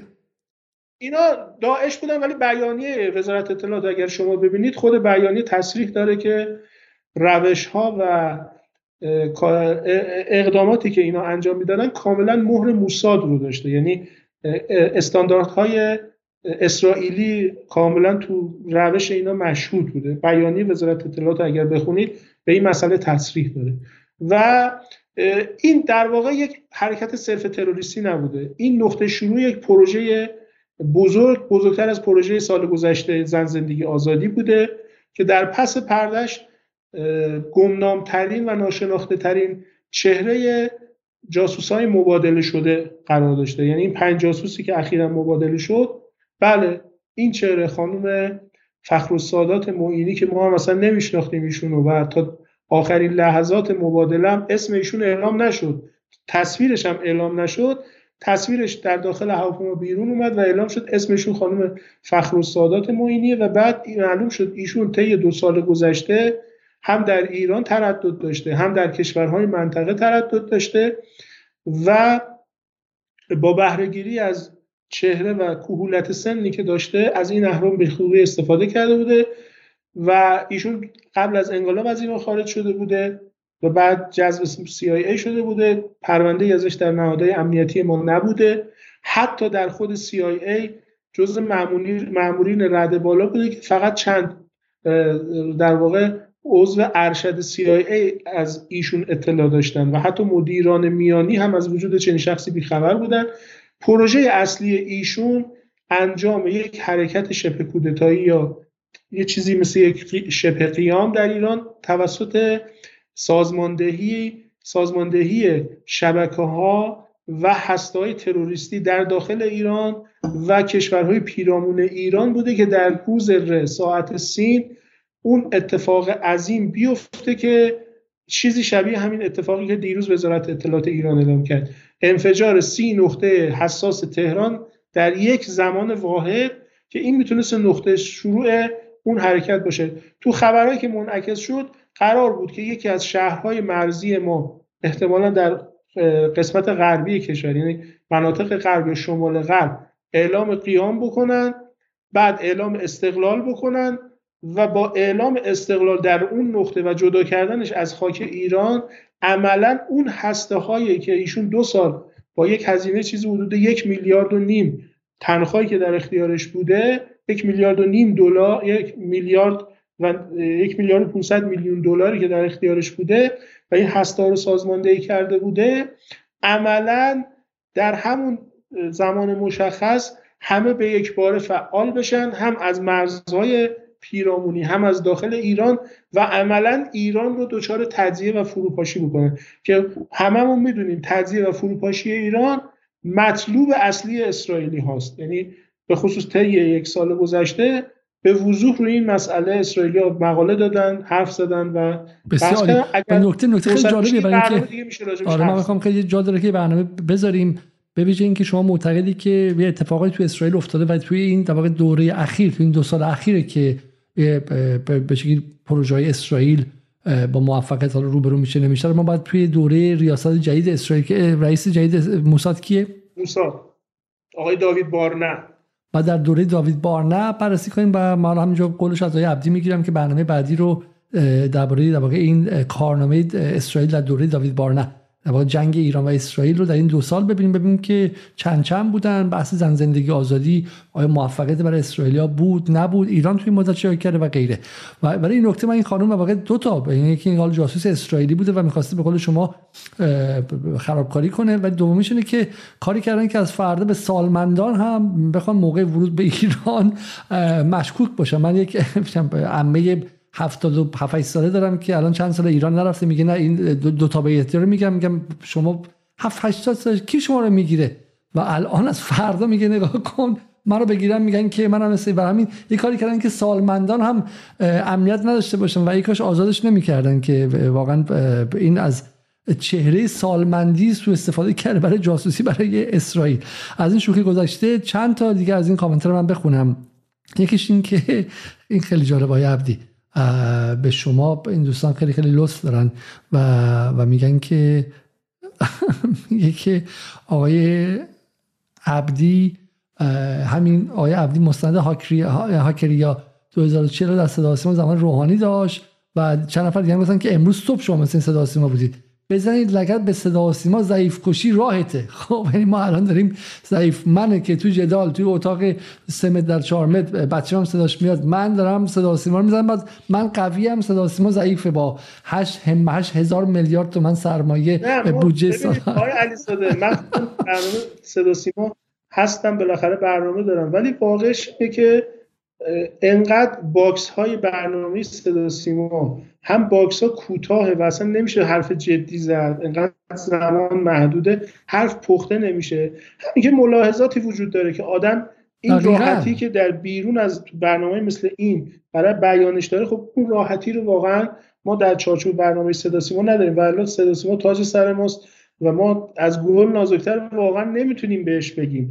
ولی واقعش اینه که خب همین برنامه هاکریا با خیلی تلاش کردیم که فصل دو و سه هم ساخته بشه ولی خب تولید نشد. خود این جای سوال داره. این که امروز من در خدمت شما داریم راجعش صحبت می‌کنیم به همین مسئله برمیگرده. خود خود من آرزو که صدا سیما رشد کنه و قوی شه برای اینکه بالاخره رسانه ملی هنوز که هنوز خیلی اون رو نگاه می‌کنن جای دیگر نگاه نمی‌کنن.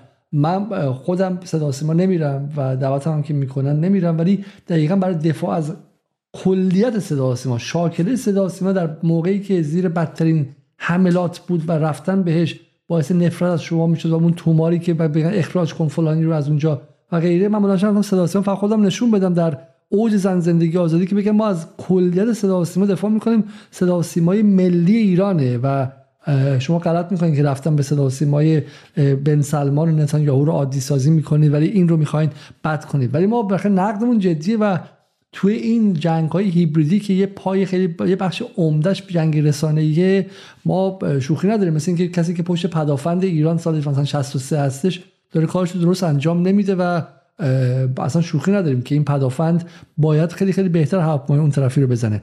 بسیار خب این سوالی سوالم چون ما بخاطر تیتر برنامه رو گذاشتیم روی هسته ای میگن آیا ایران بدون سلاح هسته ای امنیتی کافی برای ایجاد زیرساخت‌های عظیم ترانزیتی در صورتی که هم از طرف اسرائیل و هم آمریکا به حمله اتمی تهدید چرا داره. حالا من نفهمیدم منظورش از زیر ساخته عظیم ترانزیتی چیه. ولی دوستا سوال کردن که چون بالاخره تیترتون هستش بالاخره یاهو و چون شما میگید دیوانم هستش و به شکلی پرونده روانی داره. بحث هسته‌ای به ایران جدی است یا جدی نیستش؟ اینو خیلی خلاصه در یه جمله بگید. ببینید تهدید به استفاده از سلاح هسته علیه ایران خب برای اولین بار تو سازمان ملل توسط ایشون مطرح شد. که دو تا جنبه داشته که آن به داشت در اختیار داشتن سلاح هسته ای بود که اینا سعی می‌کردن کتمان بکنن یا همون سیاست ابهامی که در پیش داشتن. یکیش هم این که برای اولین بار این جسارت رو پیدا کرده و اینو مطرح کرده. من به نظرم واقعا میطلبه که در سطح ستاد کل نیروی مسلح یا دبیرخانه شورای عالی امنیت ملی حتما یک پاسخ درخور به این تهدید داده بشه به نظر من. اما استفاده از سلاح هسته ای البته در حوزه تخصصی من نیست اما به این راحتی هم نیست که کسی از این تعبیر بخواد استفاده بکنه و بگه که ما می‌تونیم مثلا از بمب اتم استفاده بکنیم. چون به کارگیری سلاح هسته ای خود شرایط موضوع برنامه دیشب اون در موشک ها یه انیمیشن نشون داریم که شبیه سازی تهدید اتمی اسرائیل علیه ایران و تهدید موشکی ایران علیه اسرائیل کرده بود که به نظر من اونجا توضیح کامل رو دادیم. حالا امشب نه ولی برنامه دیشب ببینید. من فکرم که اینجا تمام کنیم برنامه رای عبدی و بریم که برنامه بعدی رو در مورد کارنامه جنگ ایران اسرائیل در دو سال گذشته و در دوره ریاست جدید موساد رو در برنامه بعدی داشته باشیم. اگر حرفی هست در یکی دو جمله بفرمایید که من می‌خوام برنامه رو تمام کنم. نه من هم از شما حوصله شما و بینندگان عزیز تشکر می‌کنم از این فرصت که در اختیار من گذاشتید. امیدوارم که بحث خوبی داشته باشه بوده باشه که دوستان تونسته باشن ازش استفاده کرده باشه خیلی خیلی ممنون از شما و شب همگی به خیر قبل از رفتن لطفا برنامه رو حتما لایک کنید و همینطور هم به Patreon و PayPal و حساب بانک ملی ما کمک کنید که این روزها از همیشه بیشتر به کمک شما نیاز داریم. شب بخیر و تا فردا شب. خدا نگهدار.